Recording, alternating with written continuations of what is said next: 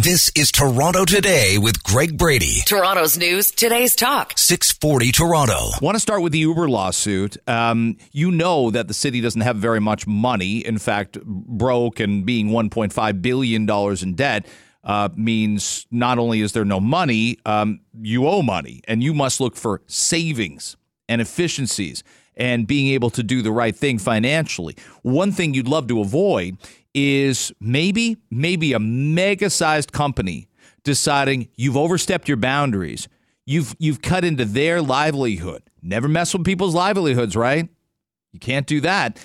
Uh, but that's happened here. Uber thinks the city has overstepped its boundaries and is suing the city of Toronto. Now, I don't know about you, but I would expect Uber's lawyers to be pretty pretty buttoned up pretty uh, sensible. They don't just throw lawsuits around like it's the people's court or Judge Judy. They don't do those things. They kind of would look at a case, make sure it's airtight, and then they would launch legal action.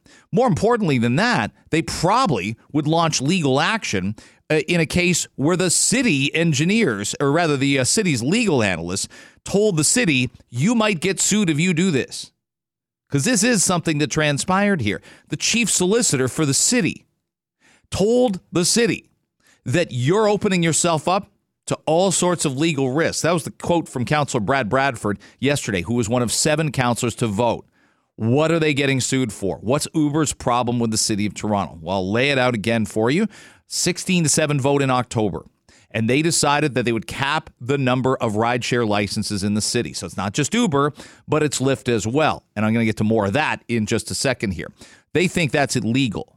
The company filed an injunction with the Ontario Superior Court of Justice on Monday. I, by the way, I don't think Doug Ford uh, and the and the province are going to come running to the aid of the city like they did last week by uploading the DVP and Gardiner. I don't think they're going to pay Toronto's legal bills here. I don't think they're going to pay for the outside legal assistance the city of Toronto may need. I don't think the province is going to pay the city's settlement or when they beg Uber to back off and say, "We're sorry. We just did something that was really dumb. Please forgive us." Because that's what this looks like. The concept was get cars off the road. Let's freeze the number of licenses available to these ride sharing companies. What will that do? Oh, we need to decrease congestion in the core. Okay. One of the things that adds to congestion in the core are uh, have you seen these things? They stick up and they're on the ground, but they're kind of rubbery. You could run it over without denting your car. They're called orange rubber cones.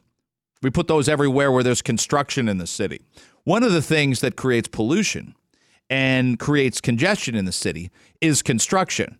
I got it. It's it's a very much a quid pro quo. What do we do? We need it's a chicken and egg rather than a quid pro quo. We need to make the roads better. We need to make sure you can get from point A to B. We need to widen roads, also create bike lanes in case people don't want to drive.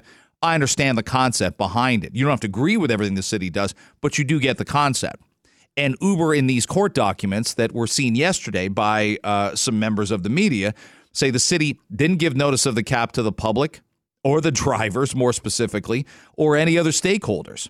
They've got procedural bylaws that they violated here. And there is a discrimination factor as well. Existing drivers aren't discriminated against, prospective drivers are. And the documents go even deeper, saying Mayor Olivia Chow, members of City Council, and again, remember, seven of the 23 voted against it. So they're innocent bystanders here, and they did speak out. Bradford being one, Stephen Holyday being another, James Pasternak being another. There were seven councilors that said, please don't do this. And the city went ahead and did it anyway because they think pollution and decreased congestion was going to be the end result of fewer Ubers. But here's part of the problem with that concept is we're in a situation right now where public transit isn't necessarily reliable. You're also doing this in the winter where not a lot of people want to stand on the uh, side of the road and wait a long time for a car. I mean, you don't usually on a Friday night in July either, but it's a little more comfortable. Let's put it that way. Uh, that that ends up being the case. But on nice weather nights, Thursday through Saturday, you know, cars are difficult to get. And what happens? The price surges up. In some cases, three to four times what it usually is. And the Olivia Chows and the Gord Perks, and they're, they're entitled to their opinion. They argue it's about the emissions in the cars idling. And when you force people to drive, unreliable transit, construction. You don't want to take your own car, so you want somebody else to give you a ride. Well, that happens organically. It happens organically that there's more need and more crush for there to be Uber and Lyft drivers. And by the way, who's Lyft? A competitor of Uber's. They're watching this going, huh, Uber thinks they got a pretty airtight case. Uber doesn't just sue a bunch of randos on a Monday morning because they feel like it. They think they've got a winnable case here. I wonder if we do. And so this may not be the only lawsuit that's coming towards the city of Toronto. I want to give you this for this evening. We're going to talk to Brad Bradford, by the way, about this on the show a little later on in the morning. And April Engelberg, bottom of the hour, she weighs in on Toronto City Council affairs with us. She can't figure this out for the life of her, and she's a lawyer. So she's going to be able to give you that perspective coming up about 15 minutes from now. I don't know where this goes tonight. Um, James Pasternak, I just mentioned, a city councilor, wants a controversial author not to be able to talk in Toronto tonight. And that always makes me hesitant. It always makes me a little queasy. The idea that we're limiting any concept of free speech. We don't like the censorship police. We've seen censors our entire life, right? Oh, you can't watch this music video. We're going to ban this scene from a movie, even when movies were restricted. And you're like, I don't get it. I'm 16. Why can't I get into Fatal Attraction on a Friday night with my three buddies? We want to see what's going on. What's the fuss about this movie? But this may end up feeling a little bit different tonight. Pasternak represents York Center in the city, and he's strongly urging the Toronto Public Library don't give this guy public space, taxpayer dollars and public space for an event which features Norman Finkelstein, who's an American author and political scientist. He's been sharply critical of Israel, so much to the point that some have described him as anti Semitic. Now, I think anybody who's ever criticized Israel for anything at one point from somewhere or another has been told, oh, you're saying something that's anti Semitic. When you're really criticizing foreign policy, you might be criticizing a politician. I know plenty of people of the Jewish faith that can't stand a certain Benjamin Netanyahu. Can't stand him. Do they get something? Do they get to do something in terms of being critical of him because they're Jewish that I don't or you don't? Well, that's an argument for another day. What happens today is Finkelstein's supposed to speak tonight alongside uh, another uh, investigative journalist named Christian Parenti, and that'll be moderated by a former broadcast journalist named Gene McGuire. The event's called I'll Burn That Bridge When I Get to It, which is a title taken from one of Finkelstein's books. Now, this is about academic freedom. The event is sold out. People want to see him. Again, stuff makes me hesitant, right? I'm like, you don't like that rock video in the 80s? Change the channel.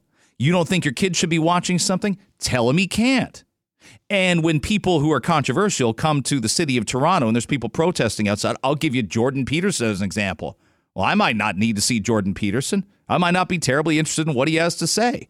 But what am I doing standing in the way of others who decide, no, that's my guy. That's my jam. I want to pay the 150 bucks. So I'm really curious to see where indeed this goes tonight. There's a lot of people that sort of tense up at the thought of who Finkelstein is. He said some really controversial things that I would adamantly disagree with over the last seven weeks. But should he be stopped from speaking? And is this just a matter of we want to stop him from speaking, or this is the Toronto Public Library and Toronto Public dollars allowing him to speak? This is Toronto Today with Greg Brady. Toronto's news, today's talk. 640 Toronto. This Uber lawsuit against the city and it was uh, brought to my attention by a listener, and I'd forgotten about it just a couple weeks ago. New York's had these kind of issues as well with um, for hire cars and ride shares, and New York had a cap on it for Uber and Lyft. But the move they made is they said, "Hey, if you have an electric car, if you're um, you know battery powered instead of an ICE engine, you're not part of the cap." And that makes perfect sense to me. In Toronto, they didn't even think about that. Like, what if you're what if you drive an a, you know an EV or even a hybrid, and your argument is I can bring people to the city, but I can't pick people up? Um, th- that makes no sense. You're absolutely getting in the way of my ability to make extra money and pay for food, pay for a mortgage, be a second income for my family. All that stuff. Like New York's figured this out, and uh, and Toronto, New York's at the big person table, and uh, Toronto's just got these little chairs. It feels like with the kids' plate when it came to something like this. April Engelberg joins us right now. She uh, ran for city council last time out. You saw you saw the danger of this right away. I mean, you are a lawyer. You've got this tremendous legal background, and you saw warning signs, the same as seven councilors did that voted against this and said Uber could come back and sue sue you, April, and now they have. Good morning, Greg. Yes, definitely. So what the city did is they passed a surprise motion and, and they said they did it on purpose. They purposely had no notice that they wanted to cap the number of Uber or Uber and Lyft or ride share in general licenses to the amount that there was in October 2023, so just recently. And the reasoning was for the environment to meet our our environment goals. But the reality is that Uber is not is not the enemy in this situation because it actually enables so many Torontonians to not have a license, sorry, to not have a car. Mm-hmm. So, for example, I use TTC, and in situations where the TTC is not going to be practical for my trip, I use Uber. And so it's actually great for the environment in that situation and for many of us. Yeah, the idea of if you're going somewhere, you're going to dinner or you're going to a concert, that's one thing. If you're going to get four or five bags of groceries, it makes sense that you might need, and you don't, and you don't have a car in either circumstance. Like it's great to say walk places, bike places, take take TTC places. There's just those moments, April, in practical everyday life where a car is is, if not necessary, certainly more helpful. Definitely. So what I would say is on the balance, Uber is not actually bad for Toronto's environment, especially if they were just encouraging people, sorry, especially if they were just encouraging more elect- electric vehicles. But I think the way the city went about it was not good, especially because they said on public record that they were purposely not giving notice. So that's not the, the Uber is suing them, saying that the city is not following its own policies and procedures. Because in general, the city, whenever they're doing something, you know, they consult yeah. so much. But in this case, they said they're purposely not. And I believe what they said was if, if they had given any notice for the motion, then so many more people would have applied for licenses right before the motion came out. Yeah. So it was it was meant for surprise, and that's in my opinion, the reason why they're being sued. And I've saw so many people document April, um, and I'll say this: uh, when it comes to men and women, there were women very upset about this particular decision, weighing in, going, "Yeah, what's Toronto City Council doing, expanding, uh, or rather limiting and not expanding mobility options for women? When if eleven o'clock on a Friday night, don't make me walk four blocks, don't make me cross in, in, down these streets. Bring me a car." I want a car as quickly as I can, and of course, I want it to be affordable. And this legislation from Olivia Chow limits that that option. Exactly, and I have experienced that myself. So the the bylaw is in Toronto that taxi drivers are not allowed to reject you because your trip is too short, but they do that all the time. Yeah, so, they do. As, as mentioned, I'm a lawyer, so I I used to work till midnight till 2 a.m. very very often right downtown, and because my trip wasn't that long, it was like maybe a five ten minute drive to get home. But obviously, I didn't want to walk home on a Tuesday at 2 a.m. I would go to the taxis, and they they wouldn't take me. One after another after another and after another, the taxis would all reject me, saying your trip is too short. Um, and that's why I Uber now instead of taxi for the most part, because a lot of the time my trip isn't that long, but it's late at night and I don't want to walk. Well, and and the drivers commit to the trip. I mean, most people, I'm sure, listening have used it, but the drivers commit to the trip, and then you you know you've got a scenario as opposed to rolling down the window of a taxi outside a, a busy event. You know, you're at Bud Stage or at Scotiabank, and and you basically tell them they're only going three blocks, and they're like, "Sorry, not interested." They want to take people to Markham. They want to take people, That's you know, to Richmond Hill. They don't want to take you uh, to to Yorkdale, you know, or Yorkville, I should say. Exactly.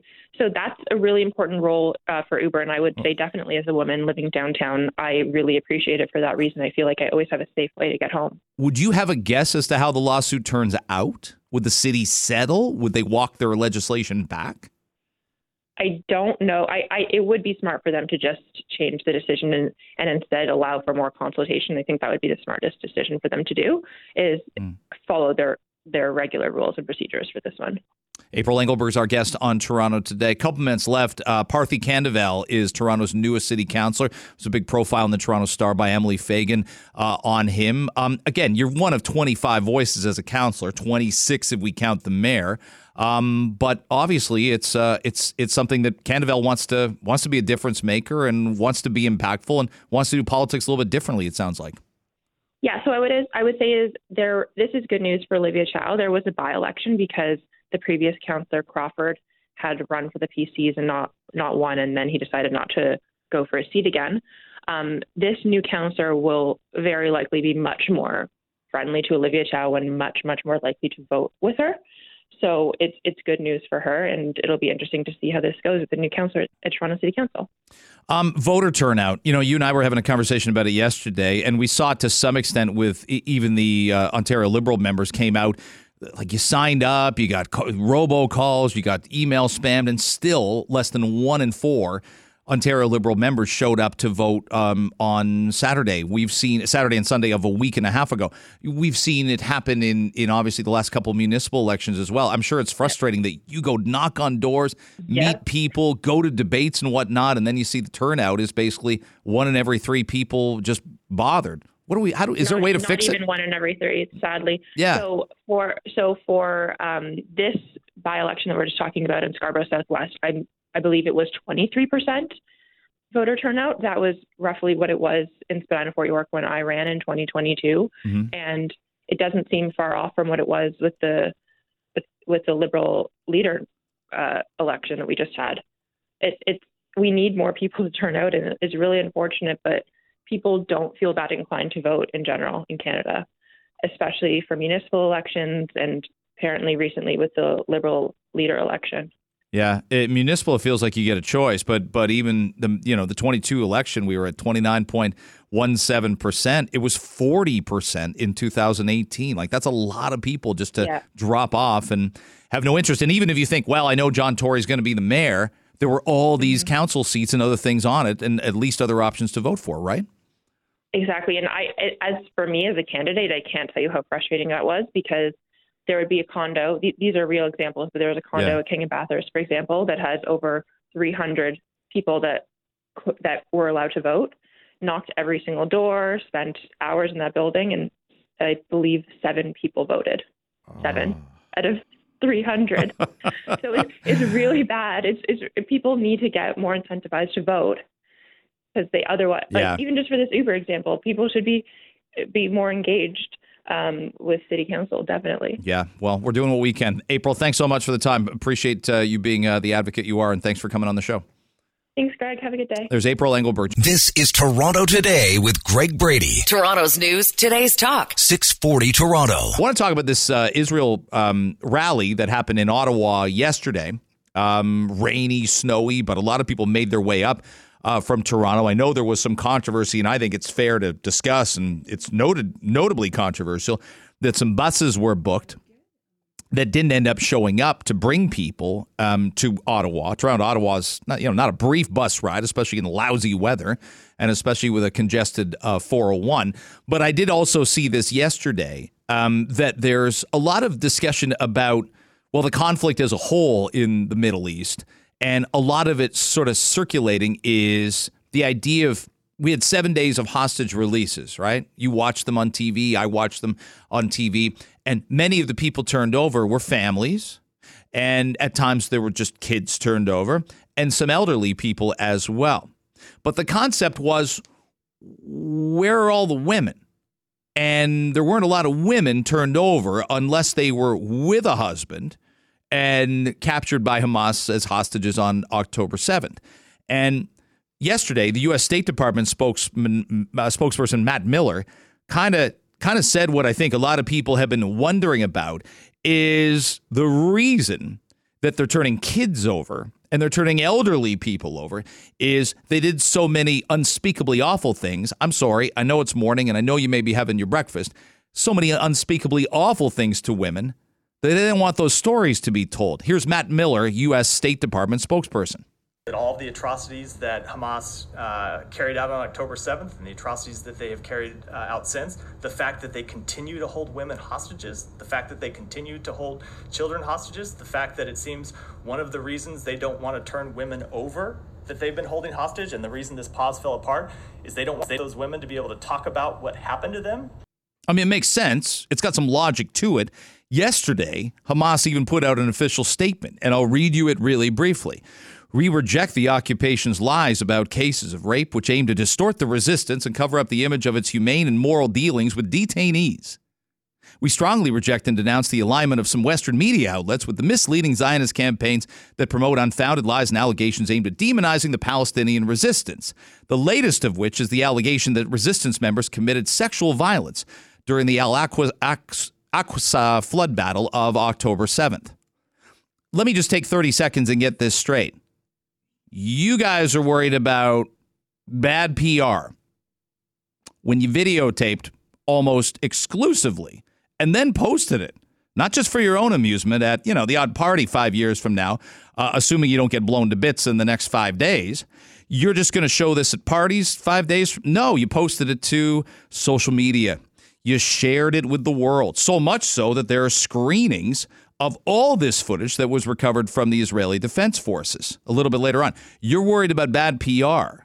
You're worried about being accused of sexual assault and not treating ladies really great when you were uh, uh honestly massacring ladies, men, women, children, boys, girls, grandparents. Makes you think, makes you wonder what kind of world we're living in. But guess what? Some people will buy that side. And that's the world we are living in right now. Kevin Vuong's an independent MP host, sits in the House of Commons, and he's a, a, a GTA MP, and he made the trip from Toronto to Ottawa yesterday to experience uh, this peaceful rally for Israel. And he joins us now on Toronto today. Kevin, it's great to have you on. Thanks for making the time. Thanks for having me, Greg. Why was this so important for you to do yesterday? I think it was important for, for my wife and I to to stand there uh, in solidarity with Canada's Jewish community um, to to show them that you know there are people um, from from across Canada, and, and there were folks there who, as I understand, came as far as, as Vancouver to be able to to stand together, um, united against hate. I must say, I expected more of these type of demonstrations. We saw one on the Monday, I guess it'd be Thanksgiving Monday now, on October the 9th, uh, up in North York and Mel Lastman Square. But what I, what we haven't seen often in the streets of Toronto or, or any major Canadian city, Kevin, is um, pro-Israel demonstrations being able to go one way, while pro-Palestinian demonstrations go another way. Do you have a theory on on why we just haven't been able to witness this um, in in sort of harmony, if you will? Well, Greg, don't forget there was also one in Toronto at Christie Pitts as well. Elizabeth yes. and I were there with uh, at that one, and and I don't think it escapes people's notice that there's quite a bit of a stark contrast, right, in terms of what what unfortunately many of us in Toronto have, have seen happen in our city and come to expect. But unlike those, yesterday's rally and, and Christie Pitts rally and, and the one at Mel Lastman Square were are peaceful. There's no disruption of traffic or vandalism. There's no chance of genocide. And, and in fact, I was seeing people thank uh, the Parliamentary Protective Service and Ottawa Police for keeping them safe and for being there. And I think that's very different from from what uh, we've unfortunately gotten used to and, and dread to see kind of like what, what the weekend will hold. Kevin Vuong's our guest MP for Spadina Fort York on Toronto today. What stories had an impact on you yesterday? There were a lot of speakers and a lot of people telling um, telling their anecdotes, uh, young and old alike. What affected you the most? Um, I, I, think it was meeting or, or hearing from, you know, a, a, family member of of someone still being held hostage, um, and and you know, it kind of brought back memories of, of when initially they, they had brought the delegation to the Hill, and, and it was it was hard to hear it then, and it was hard to hear it again yesterday. Um, but at the same time, I think my my wife and I um, were were we were we felt the love and the unity there uh, and solidarity. And and then Greg, I, I want to tell you about there were there were three young uh, uh, girls, three sweet, very sweet sisters, and they had these really lovely posters. One of them had a quote uh, from my wife's uh, kind of quote, uh, favorite quote that she says all the time, which comes from Michelle Obama, which is when they go ho- when they go low, we go high. And in this case, it was a play on the high, where high is Hebrew for living. I want to ask you about the other politicians, Melissa Lantsman, who's a deputy uh, leader of the Conservative Party of Canada uh, wasn't shy in calling out other politicians. As far as I know, uh, the leader of the Conservative Party of Canada was the only um, only leader that was there on the Hill. Um, why aren't people being louder about this? And I, and I mean this on all sides. I think it's fair. It's fair to lobby criticism at, uh, uh, at Israel. It's fair to question military tactics. It's fair.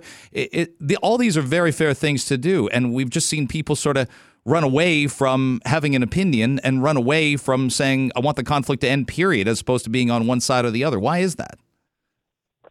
Well, it's obviously really charged uh, emotionally, politically. You know, of Canada's three national parties, unfortunately, only two two were present.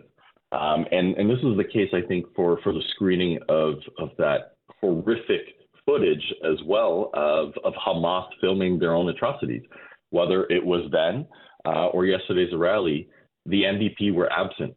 Um, and and I think it's important that people are made aware of that and that they're called out for that. Kevin Vuong's our guest on Toronto today. Last thing, um, on the streets of Toronto, I'm just seeing more people. I'm less worried that we're uh, our society is self-destructing, um, but I am worried that we're tearing ourselves apart, and it's going to take a while to mend uh, from this. I do think I'm not going to play the Trump line. There's good people that go out on Saturday and are, are part of pro Palestinian marches. I think they have their hearts in the right place. I think they have good causes, but often these marches just descend into um, banging sticks on windows and threats and, and just a threatening atmosphere. And I'm I'm sure there's people that go home from it going, "Oh, that's not what I hoped it would be or what I thought it was." Where do you see things on the on the streets of Toronto right now? Yeah, I'm I'm worried about the escalating violence. Right, I, I think there were protests that that have targeted Jewish-owned businesses for no other reason than the fact that they're owned by Jews. That's that's a blatant act of anti-Semitism, and and it's started with just basic harassment of, of customers of the business and and their staff at Cafe Landwer, which was which is in my riding, um, and then that subsequent week afterwards, it was at Aroma unfortunately also my riding and and it escalated to vandalism right? I'm worried about windows being broken. There have people been that have been assaulted. I'm worried about people getting hurt and i think it's important that we we turn down the temperature on this sort of stuff and remember that you know first and foremost you know the, this is this is toronto. Um, we have a peaceful right to protest but that doesn't mean assaulting others or vandalism. Do you want to hear the mayor of toronto say more Absolutely. I think she's been far too silent on it, especially because the businesses being targeted are in our city. The people being hurt are in our city. Where is she? Why has she been so silent? Well, and I'd make the point really quick. I'm running I'm running us past the clock a little bit. Um, she'd be the first to speak up, and we'd back her if this was an Asian business, a Muslim business, uh, you know, a South American business based on any world conflict imaginable. I just feel like we're we're we're kind of playing apples and oranges here when we think this is okay, and we know the other examples I gave would not be. Absolutely. Why why the double standard, right? Um, we 100% would be there if if any business was unfairly targeted because of the of the ethnicity of their owner. Why has she been silent when it comes to um, a Jew owning a business that's been targeted? Kevin, thanks very much for the time, and I appreciate you coming on. And uh, and and again for the work you've done the last seven, eight weeks, especially. Uh, I think we need more politicians to say the things you're saying. Thank you for the time. Greg, thank you for having me, and I want our, our Jewish uh, Canadian community to know that I will continue to support them. Yeah, I, I, yeah. Kevin Vuong, our, our guest, uh, independent MP. This is Toronto Today with Greg Brady. Toronto's news, today's talk. 640 Toronto. Ben Mulrooney joining us uh, for the next uh, several minutes as well. He's in the chair tomorrow between 5.30 and 9 on Toronto Today. Uh, ben, many people saw uh, Paul Hogan make a big star of himself in Crocodile Dundee, mm-hmm. his inevitable sequel, Crocodile Dundee 2. Not many people went to see him in the movie Wayward Marsupial. I don't know why that didn't work. The trailer looked great. I mean, uh, listen, it was. I'm actually thinking of of of going onto redbubble.com and making a t-shirt that says Wayward Marsupial. Like I think that's an awesome With name. a map of Oshawa. No, are you kidding? Wayward Absolutely. Marsupial? That's a great name. I love it. I'm gonna make it. I swear, I'm gonna make a T-shirt. So they, uh, re- I'm, I'm so glad that he said that with a little bit of humor in his mouth, in, in, in, his voice, because we, that's how this story should be approached with the care and concern that the animal was sa- was found safe. Uh, but beyond that, it's a fun, fun story. I think so. So we got the news yesterday. I'll show you the the photo. Um, yesterday, Uh, a friend of mine who know again, I don't know anybody, but I know people who know people. That's that's in the in the process. That's I know. The three minutes later, She must have been after so the capture, they've got they've they've got the roo captured. She must have been so scared. Uh, it, and it's a female thing. kangaroo, Nathan. So there's a lot of there's questions there. I'd, I'd like to see sort of a, an origin story for Nathan, the female kangaroo. Hey, but my do- whatever. uh, it's my not- dog's I don't na- judge. It's my dog's- 2023. My dog's name is Bruce I- Wayne, and it's a girl. Her name is Miss Bruce Wayne Mulrooney. But it does. We brought it up earlier. The stretching of the legs. Great. Where's this? Where's this kangaroo going to? And I showed my wife video. We went to Busch Gardens about four years ago in Tampa, and the kids were able to feed the kangaroos lettuce. But the kangaroos all looked like kind of lethargic and sleepy. How do you feel when you go to zoos? Is it odd? Is it you're like? Uh, I should think they be here? I think the best ones in the world take really good care of their animals, and they do a lot of good work, a lot of scientific scientific research. Those are the best ones in the world. Um, and the word zoo apply, but the word zoo applies to a broad spectrum It of does. It organizations, right? does. So there's some great places, and and look, uh, not every zoo in the world should have every animal in the world. Uh, certain ones belong in certain temperatures and others belong in others. So uh, I think if, if we could play by certain rules and appreciate the logic of what I just said, Yeah. then I think you end up you could end up having some really great places. And some people cannot travel to see the world. It would be great if everybody could go to Africa and go on a photo safari, but that's not the case. And so I think having a zoo at the disposal of people who, who can that expose themselves to uh, to certain experiences that they otherwise wouldn't have is is is of benefit. I don't think we should end uh, Yeah. the conversation by saying, "Oh, animals shouldn't be in captivity." In certain cases, it makes sense. it's a weird thing with the Oshawa Zoo because I guess there's a bylaw that says you can't have kangaroos, but the this this particular Oshawa Zoo, it's grandfathered in. You know how guys were Yeah. able to play in the NHL without helmets? Yeah. After Brad But- Marsh is skating around without a but what- helmet, what I it's want- like that with zoos. but what I want to know, it's not just a zoo; it's a zoo and fun farm. Absolutely. I, I want to know. you got to put the second part well, in. tell me more the about this fun farm aspect of the zoo. Uh, Joanne Bortoluss is uh, Durham Region from Durham Region Police Services and checking in with us to put a bow on this story. Joanne, uh, thanks very much for joining us. I really appreciate it. No problem. We, you've, your phone's probably been pretty active since yesterday morning. But that said, this didn't have to have a happy ending. And when we saw this on our show yesterday, that your officers had captured the kangaroo, we were all pretty relieved. I sent that text message out of the photo to so many people that were just happy that the kangaroo's okay. Yeah, absolutely. We're uh, very happy with the outcome, and uh, she got checked out, and as far as I know, she's doing quite well. It's Ben Mulroney here. First of all, congratulations on catching the kangaroo. I was following this on Toronto this weekend, last weekend.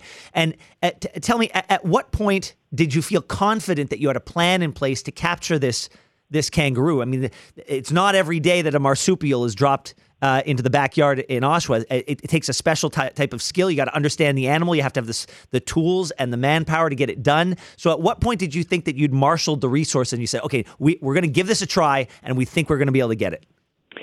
In this situation, we were pretty lucky because the two officers that uh, captured the kangaroo were the same two officers that took the initial report. So when they took that initial report, they were briefed by the zoo um, on how to handle a kangaroo properly if you happen to locate it. So it was the same officers. They located him. They knew that the safest way to uh, catch him was to grab him by the tail because they had been briefed on that. So they actually had some knowledge on how to catch a kangaroo. And uh, when they saw her, they were able to uh, to, to grab her. Now, we saw tabloid reports more in the United States, the damn tabloids, uh, all the time exaggerating stuff, that a kangaroo had punched an officer in the face, which would be a great story to tell 10, 20 years from now. But you're going to tell me that that didn't happen. There was a little bit of a struggle, and no doubt the kangaroo was scared, but we're not talking a cartoonish moment where an officer got, got punched. No, and and that was my first vision too. Was this uh, kangaroo kind of boxing? But uh, Yeah. I think it was uh, one of the officers had given a, a release yesterday and said that the kangaroo had struck the officer, which is what happened, but not struck as in punched. So they were, uh, you know, apprehending the kangaroo. He obviously got, or she, she obviously got a little frightened at one point, and I think kind of bounced back and, and made contact with the officer, but definitely wasn't a, a little kangaroo punch to the face. And uh, he's doing okay, and the kangaroo's doing okay, and everyone's uh, happy right now. I, have got to say, this is uh, I, am su- I'm surprised that the, the city of Oshawa didn't take this ball and run with it and and and and start a a Twitter page, uh, a Twitter account for the kangaroo lost in Oshawa. Um, what was the sense in that community while this was going on? I was I was appreciating it from uh, fr- from the enclave of this radio station, but what were the people of, of Oshawa feeling as this scared, frightened, but also funny situation was was unfolding? I think uh, a lot of people have grown very attached to her, yeah. and uh, she became a very big part of Oshawa for the last four days. And I think everyone's happy she's relieved and she didn't get hurt. And I know there were some concerns with the weather and other animals out there, so we're very happy with the outcome that we have. And I think everyone in Oshawa is pretty happy too. Well, I'm seeing to wrap up. I'm seeing that the police dogs were involved as well, and and uh, you know we can't ask them what they thought, but I would assume a police dog who's trained, um, you know, to to you know do different things is looking at this animal animal thinking, never seen anything quite like this before. Yeah, so we're lucky they had the tools to be able to transport the kangaroo back to the Oshawa Zoo. They their vehicles are, are bigger than a standard size police vehicle, so they came to help out and were able to get uh, the kangaroo in their car to to transport her safely back. Well, it's a great it's a great story, and again with a phenomenally happy ending. Yeah. Joanne, thanks for uh, filling us in on the details and putting a bow on the story for us. You're welcome. There's Joanne Bortoluss from the uh, Durham Region Police Services. This is Toronto Today with Greg Brady. Toronto's news, today's talk. 640 Toronto. Our next guest is city councilor, and he's one of seven councilors uh, that voted against 16, saying this looks like a bad idea for several different reasons. And to credit, Shelley Carroll was one, Lily Cheng was one, Jennifer McKelvey was one, Stephen Holyday also one, but Brad Bradford, one of the seven no votes, and he joins us now on Toronto Today. It's great to have you on. Thanks for the time. Good to be here. Thanks, Greg. Are you surprised that Uber decided you're taking us, a private business, and you're affecting the way we do business and you're doing brand damage to the business? We're going to sue you, Brad. I'm not at all surprised. And, you know, part of that stems from the fact I literally asked our chief solicitor, the top lawyer in the city, on the floor of council, point blank, does this open us, open us up to legal liability? Does this open us up to a lawsuit? And her answer could not have been more clear. Uh, yes, there's a risk with that because when you make policy on the fly, when you serve special interests instead of the people of Toronto, when you walk a motion like this on the floor of council without any consultation, without working with stakeholders, without frankly talking to council about it, um, we are at a risk. And, you know, two months later, here we are slapped with a lawsuit uh, from Uber. And instead of focusing on all the other pressing issues here at the City of Toronto, time, resources, and money are fighting a lawsuit that, frankly, the city of Toronto and the mayor are on the wrong side of. Well, I think you made the point. Um, there's money, certainly a city that um, just got some good news last week with a deal between Olivia Chow and, and Doug Ford, and full credit to both sides for getting a deal done. You talked about that on a couple different shows last week. We're here now going, uh, is there going to be, um, is some of that money, tens of thousands, could it be a hundred thousand? Are we spending money on legal fees in Toronto to fight a lawsuit that never should have been filed in the first place because of the legislation never should have been put through in the first place. Yeah, right. And I think a lot of folks are going to be scratching their heads about that. And again, you know, you can have your views on rideshare, you can have your views on on the taxi lobby, which was really instrumental in pushing this through for the mayor. Um, you can have those views and those opinions, but at the end of the day, this is not a responsible way to run a government. And, and, and, again, the head of, of legal at the City of Toronto, the head of municipal licensing, they all stood up as our staff, as our top bureaucrats, as the experts in the room, and said, this is a bad idea. And council ought not to pursue this. There are other pathways to achieve this outcome, but there's a proper process that should have been in place. And, you know, the mayor and, and her allies just sort of uh, turned the other way on that. And, and here we are, uh, a lawsuit in our face. And, and at the end of the day, as, as consumers and Torontonians are already experiencing, pricing is going up. Uh, supply of drivers, yeah. of course, is down. Longer wait times, and as you just you know articulated in the intro, people want choice, and this has made it more expensive and harder to get around a city that is already very expensive and difficult to navigate. And Brad, in a winter as well, where when it's colder, you're less likely to walk. When it's colder, you got less time to to shoot the breeze after uh, you know a, a, a ball game or a concert or something, waiting for a car to come pick you up. You want to get from A to B when it's minus ten, minus fifteen out, or even when it's rainy and drizzly like today. We should all have the choice we should all have the choice of how we want to get around the city. And at the end of the day, rideshare, as we have seen over the past decade, has been tremendously successful in providing Torontonians choice. Sometimes folks are going to ride transit. Sometimes they're going to be in a car. You know, sometimes they might be driving a bike, and sometimes they want to use rideshare. And the unilateral decision from the mayor to restrict the supply of those rideshare vehicles, that means probably more people are going to have to go out and get a car. You know that that means that those options are limited for people at a time when we want more choice, more affordability. So you see it in the numbers, Greg. Honestly, um, rideshare volumes have gone up by 25% in Scarborough. So you ask the question, why is that? Well, recently the Scarborough RT was shut down. So when you when you get rid of choice and when the transit is not there, you know, rideshare in, in a in a disparate part of the city um, where there is not as much transit, it was filling that gap. And now it's uh, more expensive for people in Scarborough because there's fewer drivers. Brad Bradford, our guest. What is the distinction with the law? What's the strength of, of the cab industry? But I'd also mention the rideshare industry in lobbying towards public officials. I know there was a big story about a year and a half ago with Mayor Tory uh, because he was accused of some improper links between his office and Uber, and that was right there five six years earlier when uh, when Uber was pushing really hard to get into the city, and the cab the cab companies didn't want him. How much influence is there from companies pushing on a mayor of, of Toronto like a John Tory or now like an Olivia Chow, Brad? Well, look, I mean, councillors, elected officials, staff, they take meetings with industry stakeholders, and that could be taxis, that could be rideshare, um, on on any number of files. And in my view, it's helpful to get more information. You have to understand where it's coming from and what the perspective is going to be. But getting more information from more people when you're consulting on a file, in my view, is a mm. good way uh, to do it. And that that didn't happen here in a transparent way talking to industry stakeholders. We, we know that the mayor heard from the taxi lobby, and we know that there's people with very close connections and ties to the taxi lobby working in her office. We know that. But, um, you know, she didn't talk to, to the other side, and that's why we're being sued. So it's important to hear from everyone, but you got to follow the process. And I think what we're going to see more and more on this story is the process wasn't followed.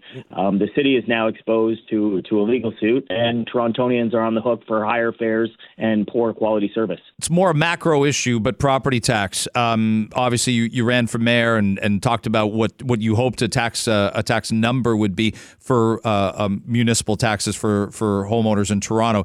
Are we going to know that number before end of the calendar year, or is that more an early January decision? Do you think? It's it's really up to the mayor. Um, it's her budget. Uh, I haven't been read in on any of that. You know, I, I've seen the consultations going on in the city. Uh, it's a lot of conversation about how much more money do we want to spend. I'm not hearing anything from this mayor or her administration on how we're going to control costs. And you know, for a lot of folks in their household budget, that's that's what we're doing right now. Yeah. Interest rates on mortgages have gone through the roof. Rent is more expensive. Groceries are more expensive. So Torontonians are in yeah. cost control measure. Uh, I'm not seeing that at the city of Toronto, and people are going to have to budget probably for a significant tax increase. Um, because I'm just not hearing a lot of discussion about how we can manage affordability for Torontonians at a time when it's getting increasingly difficult to afford to live in this city. I gotcha. Brad Bradford, thanks for the time today. We'll see you soon. There's Brad Bradford, uh, Toronto City Council, joining us